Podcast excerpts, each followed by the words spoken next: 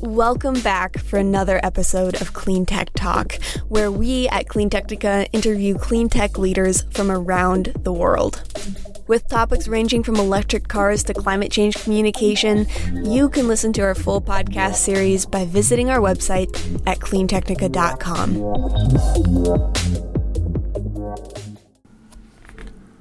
Welcome back to Clean Tech Talks. I'm your host, Michael Barnard. Um, we're returning to the second half of my conversation about regional air mobility with Kevin Antcliff, aerospace engineer, now with X Wing and formerly with NASA. So the next question is, you know, I, I, think you know one of the places I've spent a lot of time is behavioral economics and uh, cognitive science. That's based upon. I, I, don't know if you've ever read Thinking Fast and Slow, but I, you know, I recommend yeah. it to everybody. And, and so one of the questions that I ask there is, you know, people are irrational about money, right? They and they're irrational about value. Uh, they don't make rational economic decisions. So one of the things that occurs to me that I'm not I'm not remembering from the report, but there is something we discussed earlier, which is the safety factor and the perceived safety factor. You talked about Cirrus and their the parachute that comes with the airplane, not for the passengers, but for the entire plane. And we talked at the beginning of this about NASA's um, aviation safety database. We talked about what where the cutoff is. My understanding is this general aviation space is not in the database. And so the same degree of passenger mile safety stuff has not been applied to this smaller aviation space yet. And so that's statement one. There's going to be, it, it does the, that study, the short haul study, does that include reticence due to safety concerns or perception of safety concerns as a factor? That's that's a good question. It's been a while since I've read it in in full.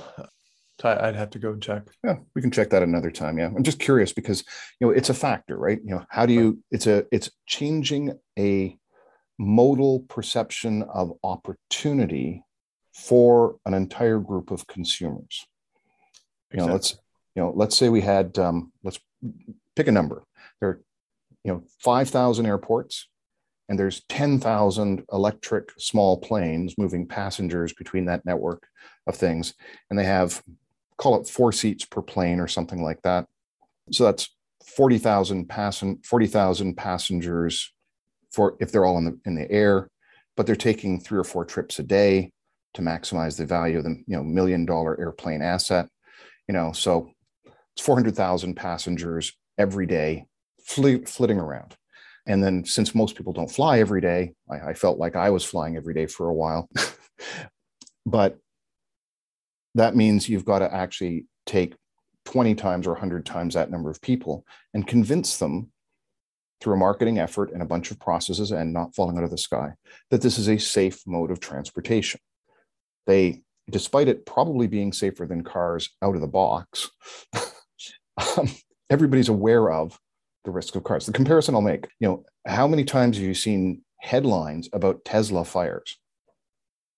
How many yeah. times have you seen any of those articles say, and this happens one twentieth the time of the equivalent number of fires in internal combustion cars? right. And you know, oh, yeah. so we, we have this weird statistical back to Kahneman. We have a bad idea about statistics. Humans are really bad at statistics unless they get into system two and do the math and even then, most people hate math and system two thinking. So they never do that. They just kind of stick with cars are safe because I'm in my car every day. You know, yeah, Joe died, but Joe was an idiot. you know, so it's kind of one of these things. So with this thing, something I'm picking at is how do you move people down the path towards that? You know, an electron, when I've spoken to Mark Henry and Joseph, they've actually got a strategy around that you know, so they're going to do marketing to bring people into this mode of transportation and find the right early adopters, and then from a marketing perspective, cross the chasm to the you know uh, early majority at least. And there's always going to be people who are just risk averse who you know, say, "Well, I'm, I I don't think anything. You know, walking around my neighborhood is safe. Everything else, I don't do." Yeah, well, the, the people that are risk averse definitely should avoid all automobiles because uh, you're you're right. It's I think it's consistently top 10 uh, ways to die uh, is is the automobile and people you know I, every day or not every day but pretty pretty frequently when I'm driving I, I look over to the car next to me and think why do I trust this guy? you know, I don't know anything about this person, but uh, for some reason we're traveling together, and he could very easily just swerve and hit me and knock me off the road. Yeah, we, I take, would, we take those risks all the time. I would much rather be driving surrounded by Teslas that are driving themselves under the FSD beta that is currently extant than with humans. Yeah. Because yeah. as much as the people are complaining about the FSD beta kind of being weird and stuff like that, it actually pays attention in all directions all the time. But Mhm. so it's just I want to pull Yeah. at that safety thing. yeah and you and know, then and then when you yeah that's a, a great great point and then when you look at that right you you look at what tesla has to process. And all of the many like you, you look at a busy city corner uh, you've got you've got pedestrians you've got stoplights you've got other cars you've you can be got six inches from something. and and you you have to process all of these and all and not everything is square not everything is straight everything is curved and weirdly oriented and sometimes there's six way intersections Hey, and uh, I'm just going to interrupt you very briefly. What I've done is I've poked a button for Kevin, which I intended to poke a little later, but I'm going to let him go now. He's with X Wing, they're doing autonomous flying. So now he's deep into why autonomous flying is much better and easier than autonomous driving. Um, well, so, well, you, you beat me to my punchline then right um, but now I, I just want people to understand what button I pushed. Now go for it because X Wing is doing amazing things. I love it. Kevin is now, what is your official title with X Wing?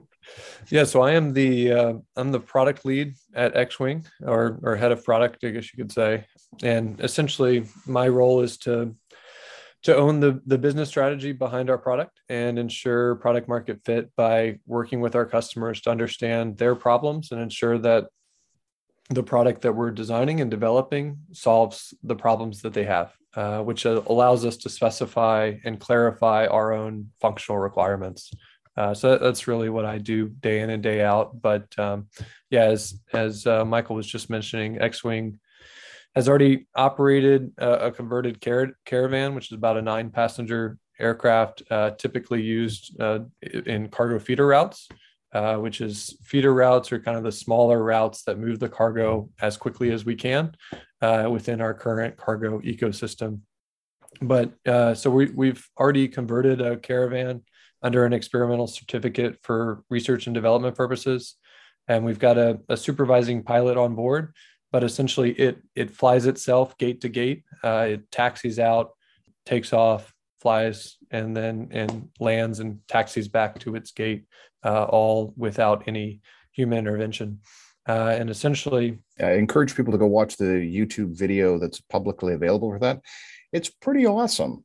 yeah, yeah, it's it's uh, it's been incredible. Uh, I'm really really glad to be in this in this company. It's it's uh, it's got a very pragmatic approach, and and you you were just talking about safety, and I think that's that's that really triggered me into into going this route. But you know we've we also have uh, commercial operations with other caravans through our Part 135 subsidiaries, and uh, have applied to the FAA for clearance to fly commercially with these um, with a ground based pilot hopefully with approval this year.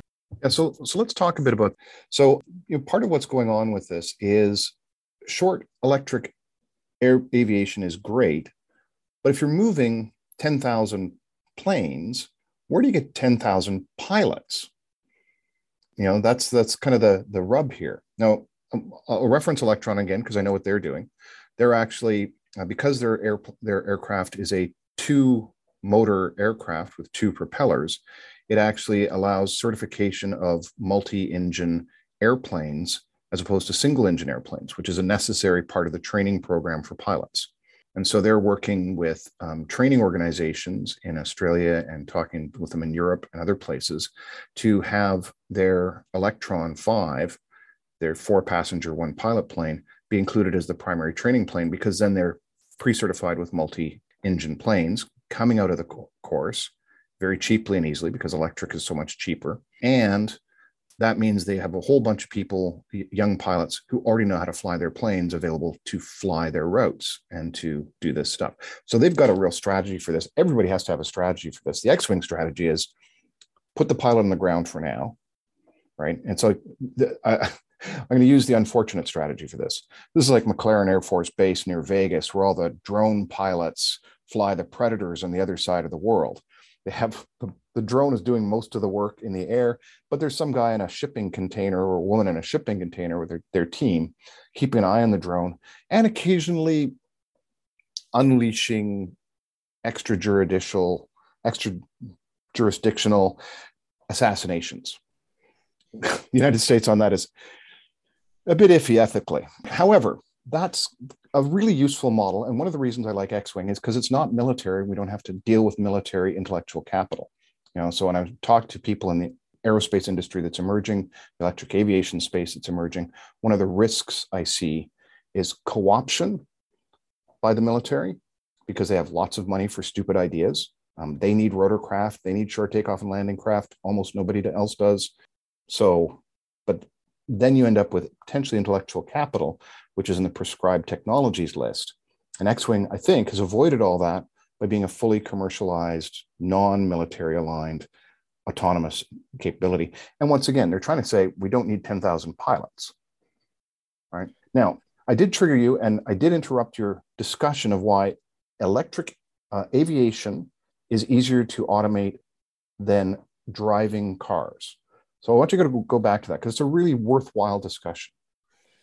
Yeah, well, essentially, I can I can clear it up by, uh, I mean, look looking in the sky, right? I mean, you you have clouds, maybe you have uh, potentially clouds, you have potentially birds, and uh, there's there's not much else up there.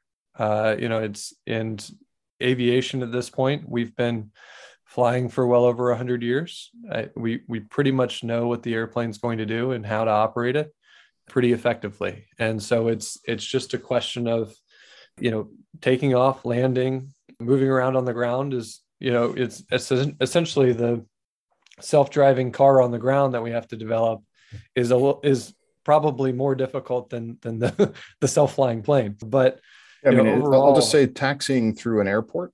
There's a bunch of parked planes, and the speed is like 10 kilometers per 10 miles per hour maybe? Yeah yeah still still much much easier than than what uh what tesla or, or waymo or any of the the others have to have to go through in order to and it's all to flat. figure out all of the all of the off off nominals right? All the, all the off nominal cases of of things that could go wrong. Uh there's there's very little uh off nominals on a on a on an apron of a of an airport or in the air so yeah, this is this is actually, I mean, going going back kind of to your pilot shortage question, I think this is this is the main reason why I joined X-Wing is because I think that initial regional mobility operations can can grow and scale sufficiently for a business model uh, with you know with current with with everything that's currently in place.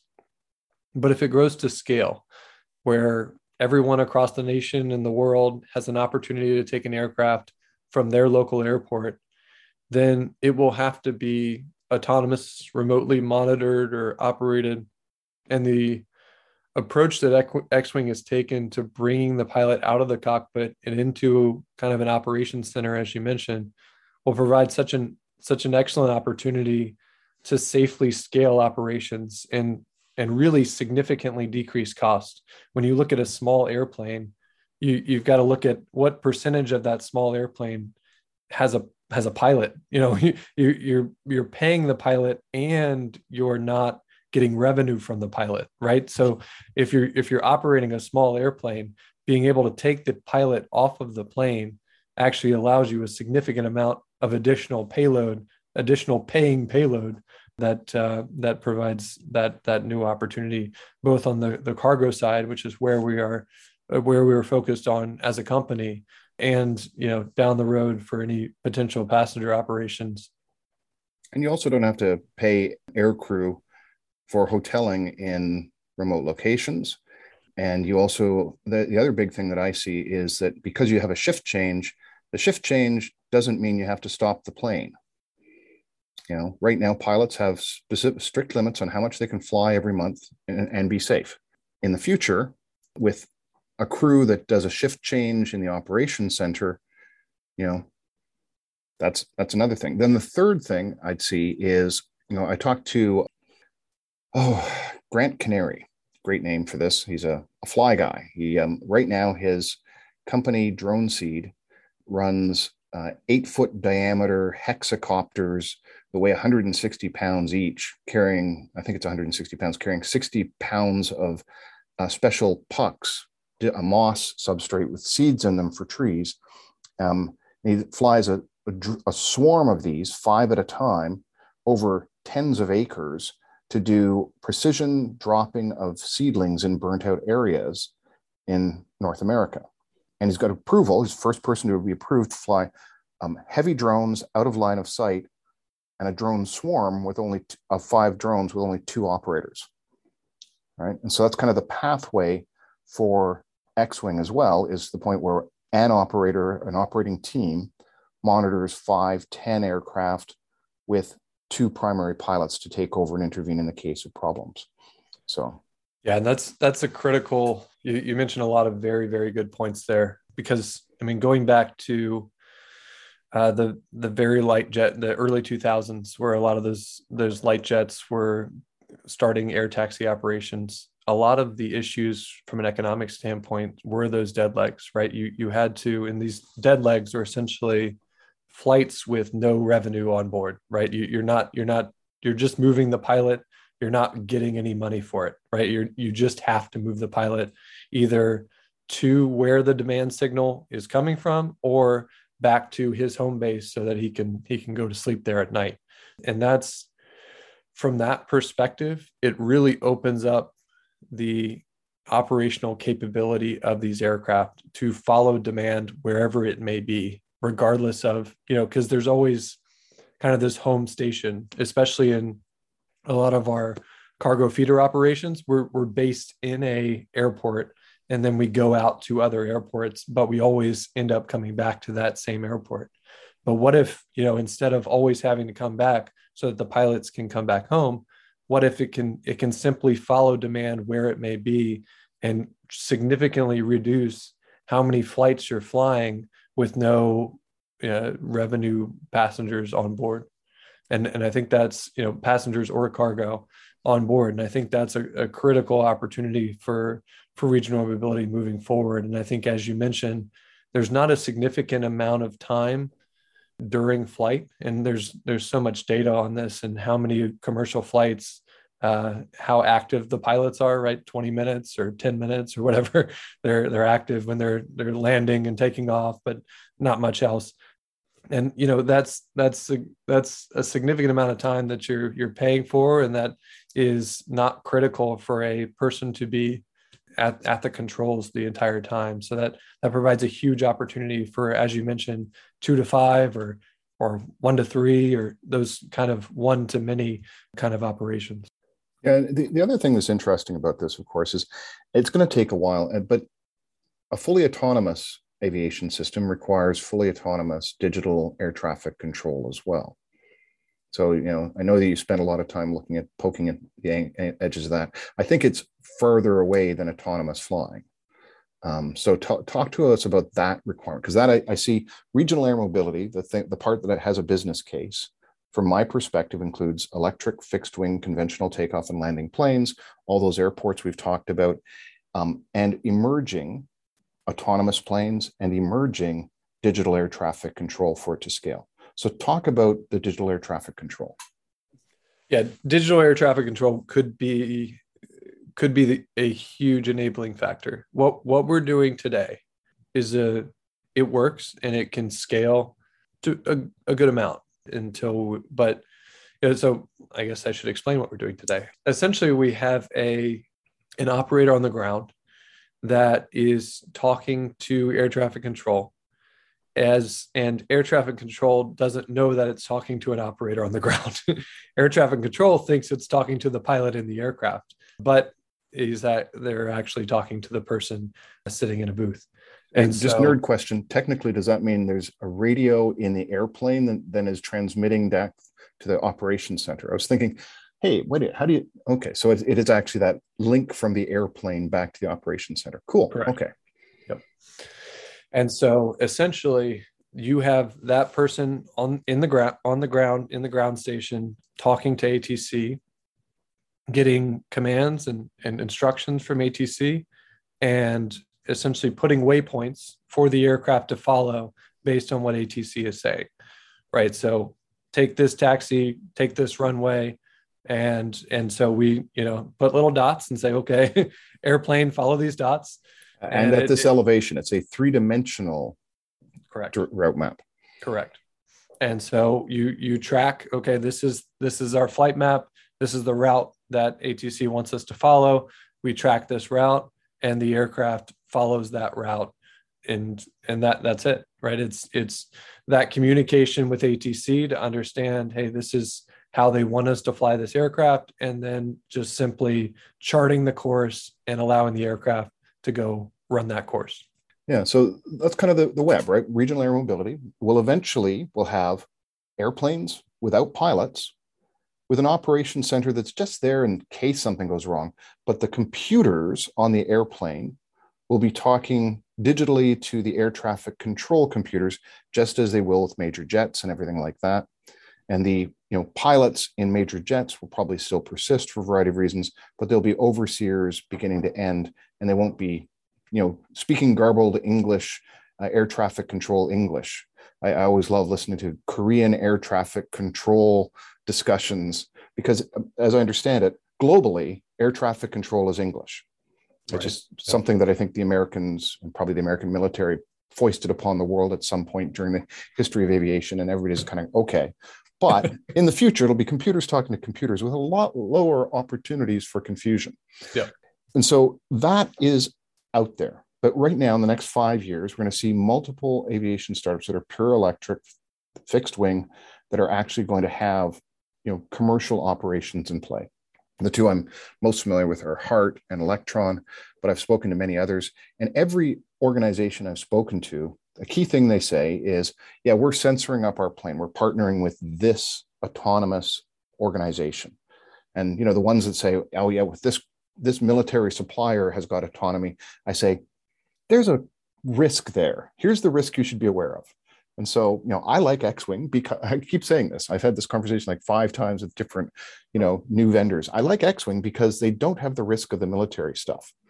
All right. That's it's a, it's a negative downside that is poorly understood as a strategic risk, uh, I think. And so, you know, mainly because so many people in the aerospace are military, ex Air Force, all those types of things. They don't perceive it the way I see it as a Canadian, kind of standing back, looking globally. Anyway, so electric airplanes, fixed wings, four to 19 passengers with pilots viable this decade. I would posit that we'll probably see, I, I, think your projections are going to be interesting. I think approvals for a cargo plane actually flying a, a flying autonomously under the X-wing model and actually delivering cargo will probably occur within five years. But after that, there's going to be a whole bunch of information gathering by the FAA and EASA before specific routes start being over urban areas or over schools or stuff like that, because they have to make sure that it's good. And I'm positing that you know it's going to be that emergence of the digital air traffic control that makes it really viable. But meantime, we can get up to a thousand, two thousand planes with the existing pilot base quite easily. So there's a lot of money and work to do this decade because all three of those things have to emerge together. We actually have to have planes that are certified, drivetrains that are certified, autonomous systems that are certified, blending them together. And everyone's kind of working towards this. But the good news is a lot of money to be made flying electric airplanes the next five years anyway. So, and it's just going to get cheaper and cheaper and cheaper and safer and safer and safer, which is really nice. Yeah, that's that's something that was critical in our our paper is that not not any one of these technologies or or capabilities that are being rolled out has to has to all happen together. You know, there's there's not five miracles that all have to happen at once for this to really make sense. It's it's a you know all of these can happen. Uh, you know, if if we're able to certify an electric plane, we're, we're significantly reducing costs, we're significantly reducing maintenance. If we're able to certify an autonomous aircraft, we're significantly reducing costs, we're significantly reducing or increasing safety. Or, you know, there's there's a lot of opportunities at each step. And it's not all of these don't have to come together to make a, a solid business model. There's this there's a solid business model now, right? There was uh, one of the the collaborators or contributors on the white paper was uh, Float Shuttle, which was an organization that was flying between all of the Los Angeles airports and saying, okay, we're just we're going to charge a subscription fee and we're going to fly this. And you know it was it was decently priced. I think it was something like 60 bucks a flight or something something pretty reasonable and you know that and as we bring in all of these new technologies and all of this continues to emerge it's just going to drive the cost down more and more so that more people can use their local airport as it was intended to be used for that that transportation to to wherever you want. And virtuous transport transportation. It's not emitting and, and I, I let's poke at this one because this is really interesting emergent stuff. I've had conversations with Bill Nussey of Freeing Energy and uh, the Electron Gang about um, Oerdingen, Oerlingen, the airport they're based out of in the Netherlands. There's a big trend, and you talk about it in the Regional Air Mobility Report, and you talked about it with Vail, which is, hey, airports are a really great place to put a bunch of solar behind the meter, and a bunch of people are doing that. So, talk a bit about that. Yeah, we essentially say that uh, that airports can become clean energy hubs, right? So there's there's some some report that uh, uh, I'd have to pull it up, but I, I, think it's referenced in in the RAM report that uh, essentially there's like 140 plus airports across the the U.S. that have already begun to integrate renewable energy projects on their their land, and you know you you look at the amount of land that an airport takes up and there's a significant opportunity to put uh, especially solar solar cells. And indianapolis airport has the largest one in the us 183 acres and that produces 36.1 million kilowatt hours per year. And uh, that's like 3600 homes. And then chattanooga airport I, w- I was mentioning the vail program. They got a ton of money a ton of grants. I think the majority of their solar farm was funded by these airport improvement program funds. And um, they are now fully 100% renewable.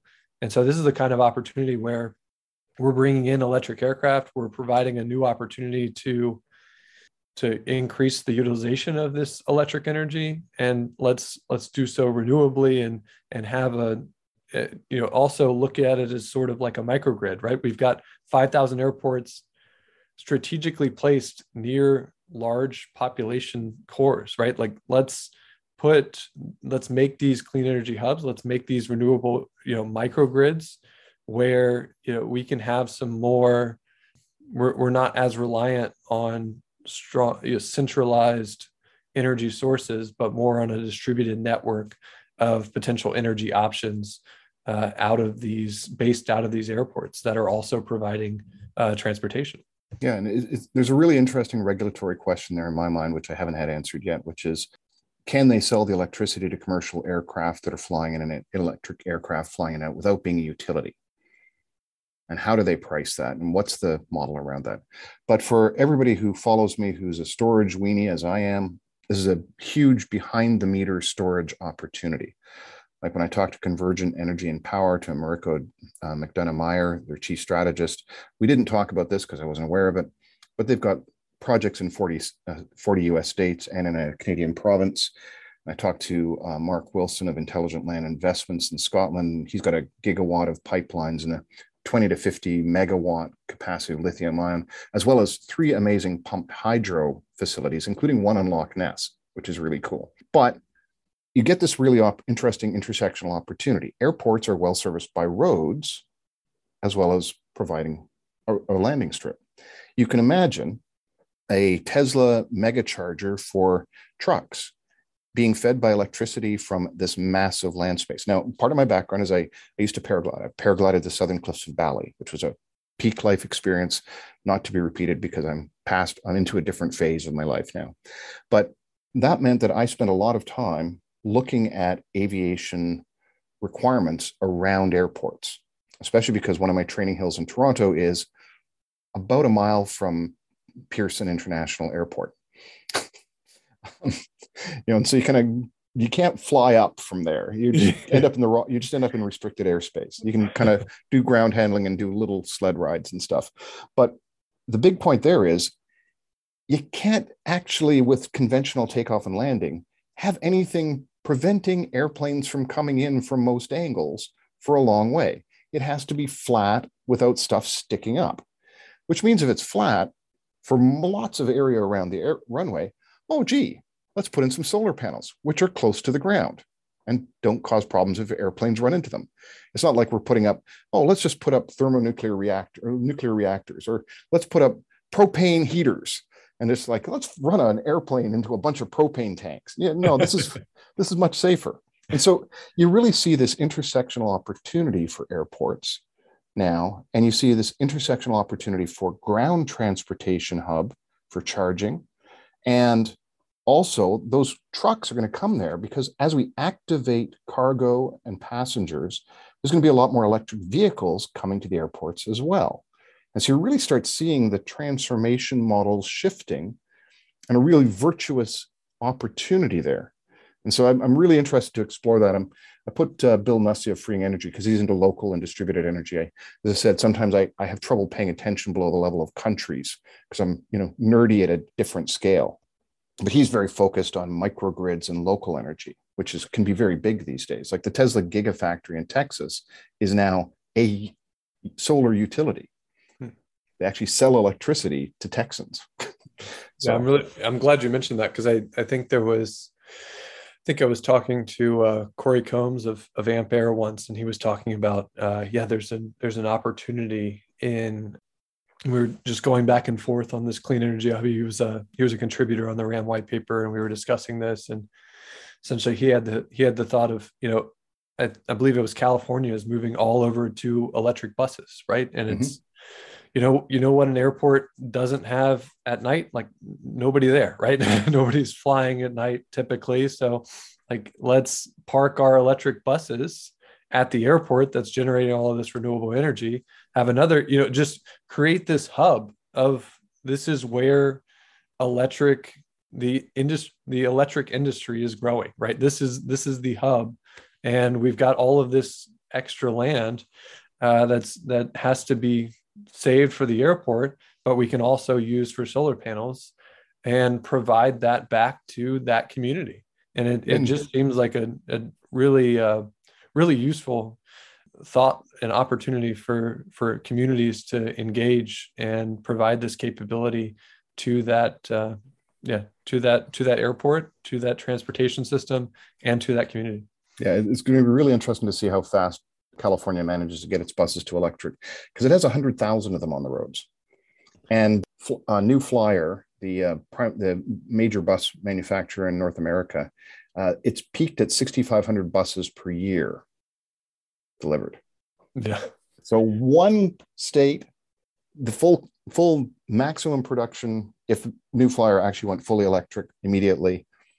Uh, this It'll is why I say, this no is doubt. why I say that in this in the case of buses and trucks, the United States is just going to have to accept that they're going to be buying a lot of stuff from China because China has 500,000 electric buses on the roads of its cities already.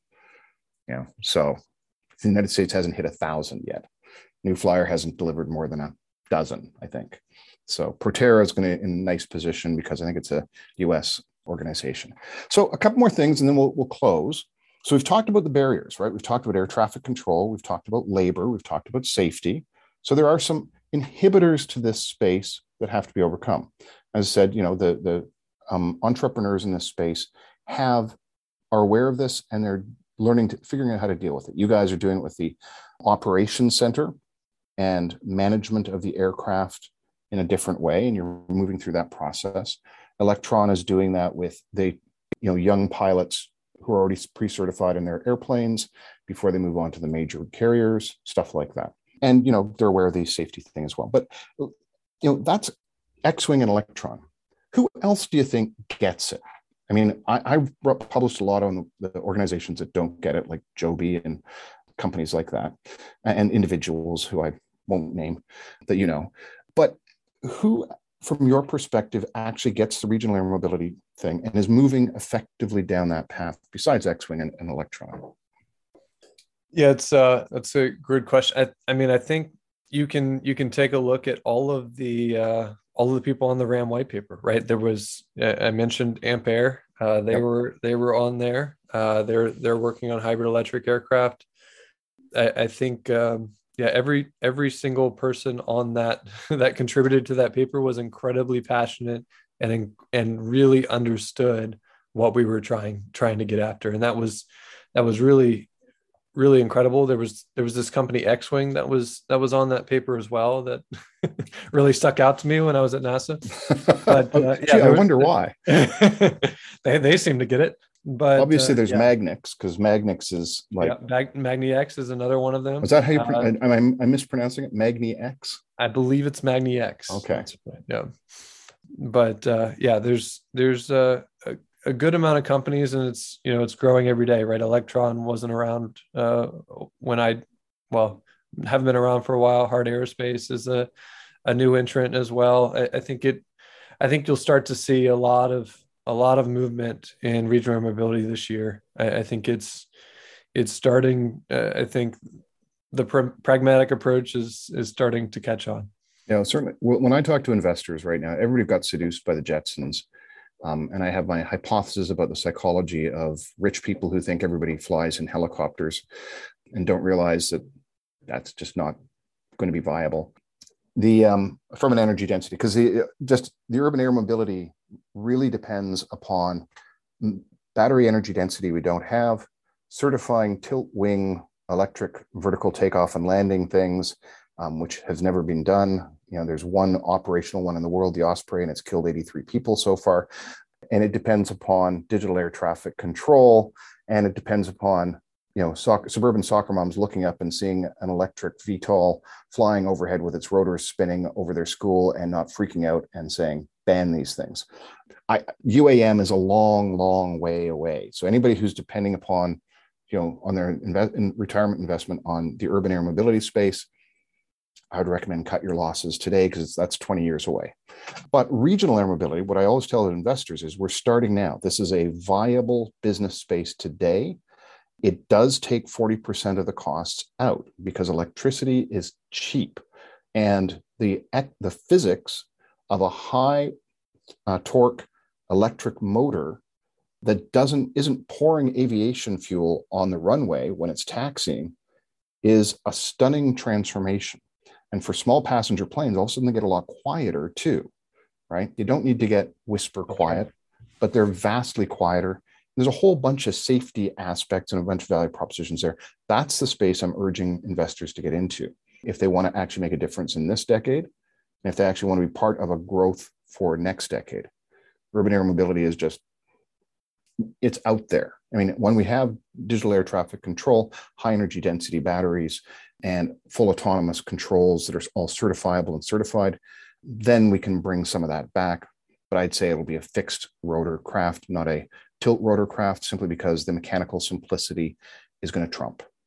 All right. So that's that's my crystal ball. I just think the entire tilt rotor idea is an attempt to square and uh, to square the engineering compromises between energy density that is far too soon.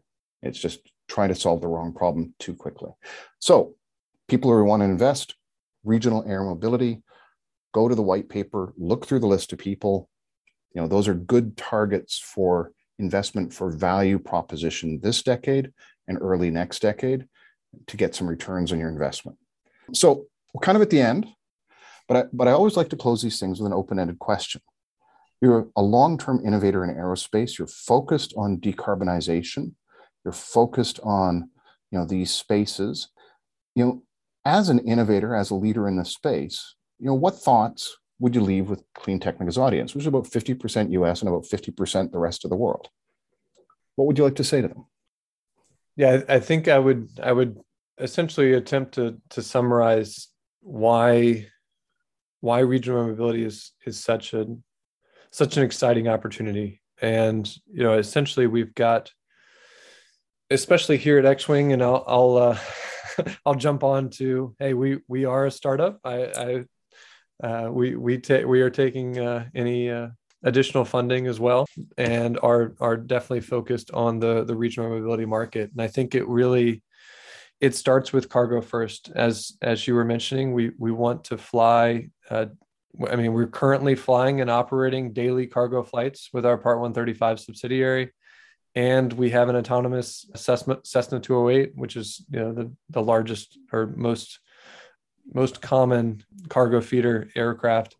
And so it's you know we we're hopefully get approved for that supplemental type certificate this year that will allow for commercial operations and i think that's you know that's where we start to build and start to transition that to our entire fleet and begin to build those hours of operational expertise that clearly demonstrates the safety which you mentioned over these less populated areas first before we begin flights over over populated areas. And i think this is this is the key opportunity that x-wing sees is you know the ability to build that confidence in the safety of our system with boxes instead of instead of passengers, which substantially reduces the overall risk. But I think more you know more broadly from a regional mobility standpoint, like the the local airport that you may not have even known existed, you know, will soon be a catalyst for change in how you are able to travel. Uh, you'll no longer have to have those six, eight, 10 hour drives You'll no longer have to sit for two hours in an airport or lose your bags or get stuck in TSA or you know any of these terrible experiences that that just hamper our our ability to travel regionally. And I think that's what really excites me is you know we're we're creating these hubs for local renewable energy.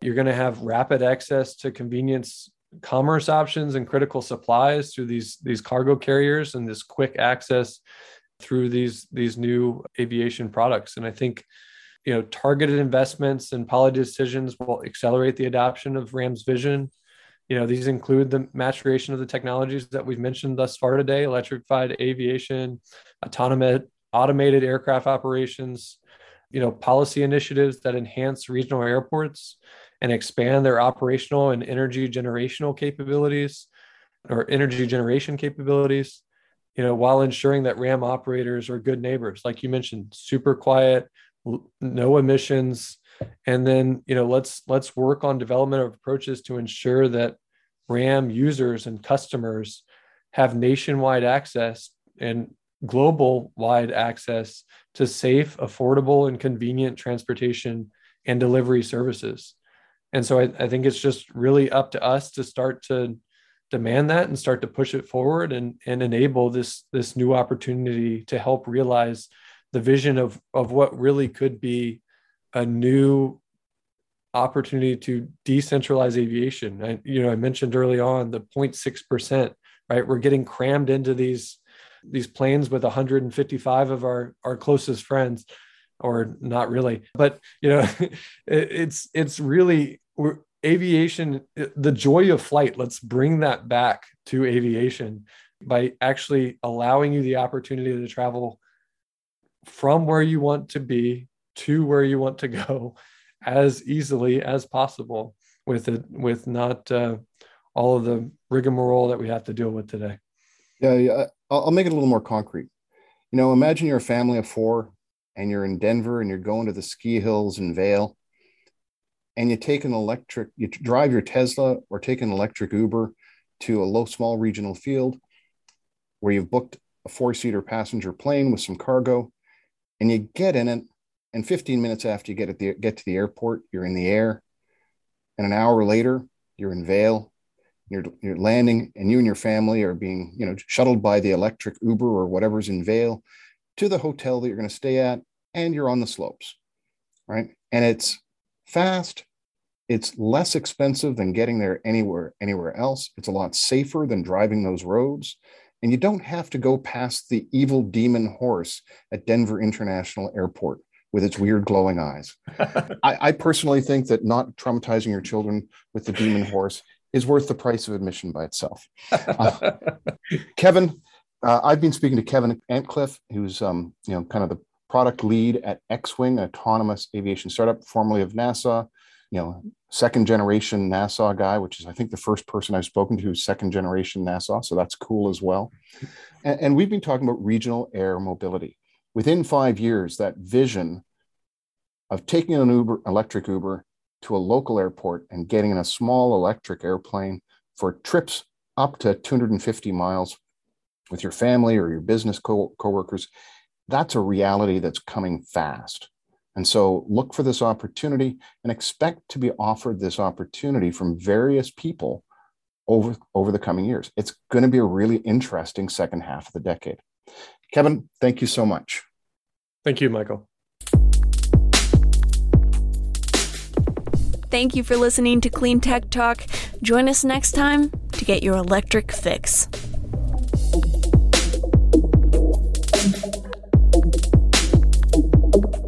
If you would like to sponsor our podcast, send us an email at accounts at cleantechnica.com.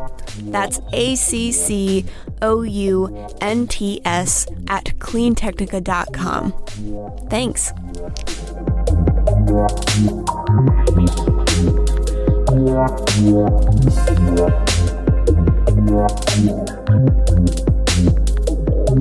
Yeah.